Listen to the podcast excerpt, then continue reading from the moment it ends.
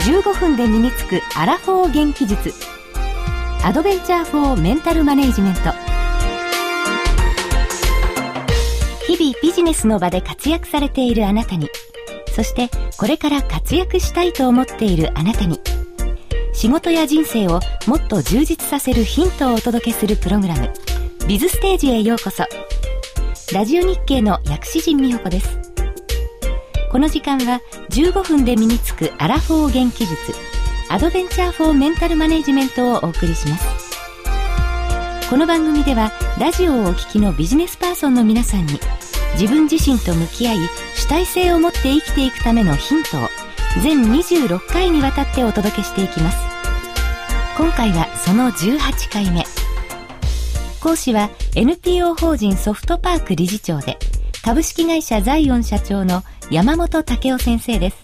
先生よろしくお願いします。よろしくお願いします。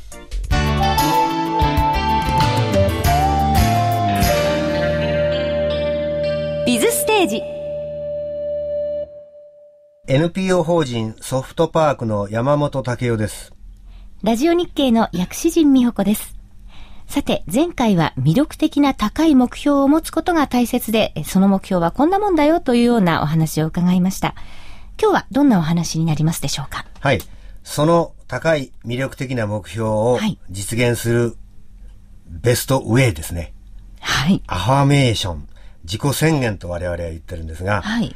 この作り方、やり方を話しさせてください。はい。自己紹介の自己に宣言するという字を書いて、ね、自己宣言。はい。アファメーションという。そうですね。はい。あの、アファームという英語がありますが、はい、宣言するということなんでしょうけど、はい。人に言うことではなくて、自分が自分に言うんです。何を言うかというと、はい、自分が実現したい目標というのがありますよね。はい。その目標が、あたかも実現したような姿。例えば富士山に登りたいんじゃなくて、私は今富士山山頂に立ち、雲の間から駿河湾を見て、やった日本一だって開催を叫んでますと。例えばですよ、はい。そういうことが希望だったら、そういう自分の姿、それを今のぐらいの文章にした宣言文のことなんです。はい、で、その宣言した宣言文をですね、手帳かなんかに書いておきまして、そして暇があったらそれを見ると。今自分はそんなに足も達者じゃない。登山靴も持ってない。雨が降った時どうするんだろうとか、何月ぐらいから登れるんだろうとか何も知らないんです。で、そのために、いろんな努力をしなきゃいかんのですが、ついついですね、富士山登りたいな、俺も登りたいよな、程度ではですね、そんな話はうんさん無視をしてしまって、どっか行っちゃうんですよね。だから、登りたい登りたいと思ってても、結局一生実現しないで終わってることがたくさんあるんです。薬師院さんにも、今まで何かしたいしたいっていうのがあったと思うんですが、はい、全部実現してますか？いえいえ。9割実現してないんじゃ、ね、ないでしょうか。大体何とかしたいっていうのはほとんど実現しないんです。はい。たまに実現することがありますが、それは少ないんですね。でも、こういうふうに宣言するんです。自分が自分に。うそうすることによって、先日申し上げました脳の中に頑張ろうという意識が出てくるわけですね。はい。葛藤がある。そこにアンテナが立ってると、情報が入ってくる。はい、そのためにアファメーションを作るんですが、ですからアファメーションというのは、私は富士山に登りたいではなくて、もう登った姿です。苦労してやっと登り切って、今、はあ、はあはあ言いながら、あなた見てごらんしたおと言われたら、あ、すごいって言って私は万歳をしましたっていう、その、本当はまだできてないし、登山靴も持ってないんですが、はい、そういう言葉を作るんです。ですから、私はで始めてください。すべて一人称です。はい、で、現在形です。あの、現在形というか過去形も含めた少なくとも未来形ではありません。何々したい、アメリカへ遊びに行きたいじゃなくて、アメリカに旅行に来て、今、ニューヨークの5番街を歩いてますという、そういう現在形です。はい、それから、その姿が、自分が自分に言って、もう絵になるような分かりやすい文章ですね。その絵になるというのは、例えば、風の音とか、周りの状態とか、匂いとかですね、そんなことも含めた絵になるような姿を表現できるかどうかなんです。はい。あの、ビジョンって言いますよね。はい夢のこと。ビジョンというのは VISION ですが、はい VISI、ビズっていうのは見えるという語源なんです。見るということなんですね。はいですから、ビジョン、あなたビジョンありますか？うちの会社のビジョンはねっていう時には、見えないとダメなんです。うん見えないものはですね、例えば、世界平和なんていうのは見えないんです。見えないですよね、世界平和。そうですね。人によって全部違いますよね。はい。これは大きなセオリーなんですが、ビジョンというのはみんなが、あ、そうだよな、ビジョン、そうだよな、これ見えるよな、あそこだよ、あの電信柱だっていうのがビジョンなんです。あの電信柱まで走ろうというのもビジョンの一つなんです。はい。で、その第一人称で現在形で達成したところを表現する。私はこの研修を最初受けたもう10年以上前なんですが、その時に何か作りなさいって言われて、私は毎朝歯を磨く時に鏡を見ながら、お母さん元気ですか？母が関西にいるもんですから、はいというふうに声をかけながら母のことを思っていますっていうアファメーション宣言をしたんです。はい。で、そういう文章を書いたということは、実は母のことなんか全く思ってなかったんです。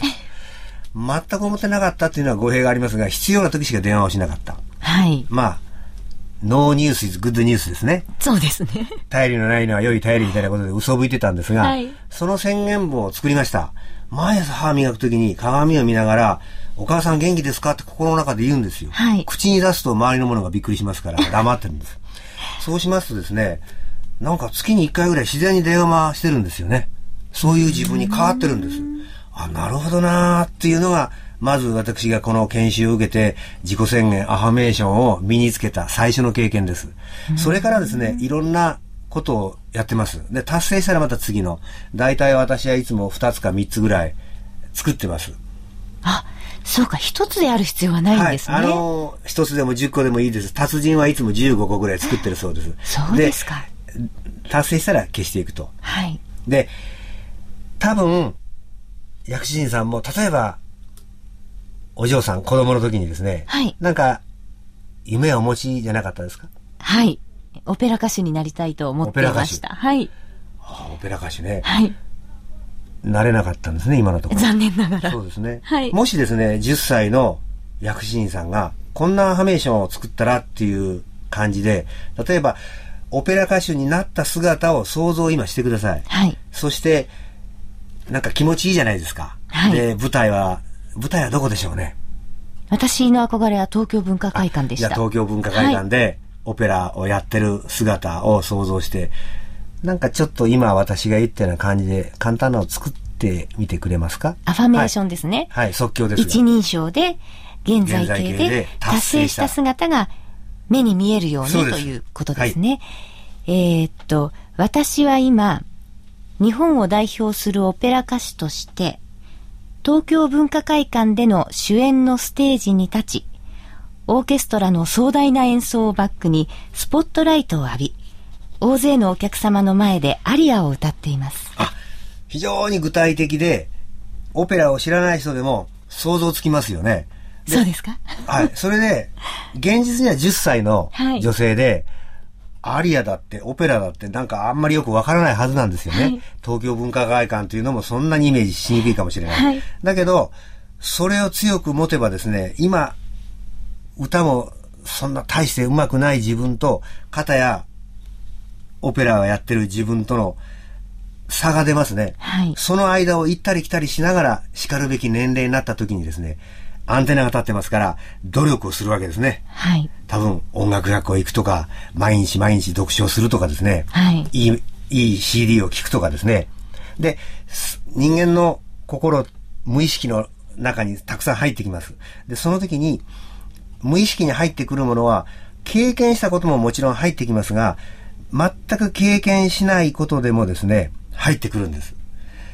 それが現実のように落ちちゃうんですね。あの、五感はですね、全部経験することです。暑い、寒い、美味しいとかですね、冷たいとか。はいだけど、潜在意識に入ってるものは、経験しないイメージも入ってくるんです。そして、あたかもその潜在意識が経験したようなエネルギーになってくれるんです。で、ある時はですね、もうオペラ歌手で活躍してるみたいな夢見る少女になってるんです。で、ぼーっとしてて、あなた何考えてんの？って叱られて、早く勉強しなさいっていうことももちろんあるかもしれませんが、はいそれがいいんです。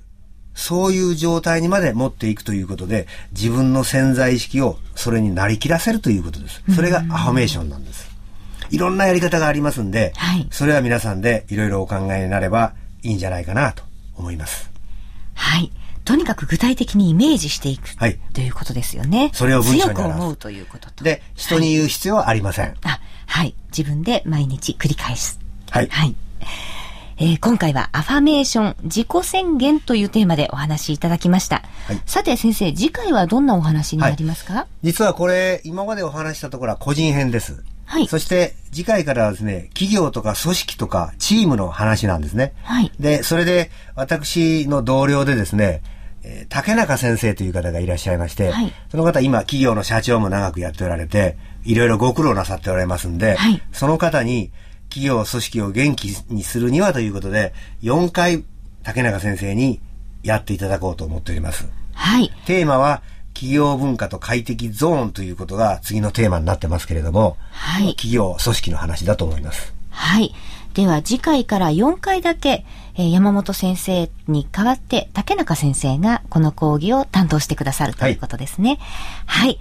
楽しみにしていただきたいと思います。先生、今日もありがとうございました。ありがとうございました。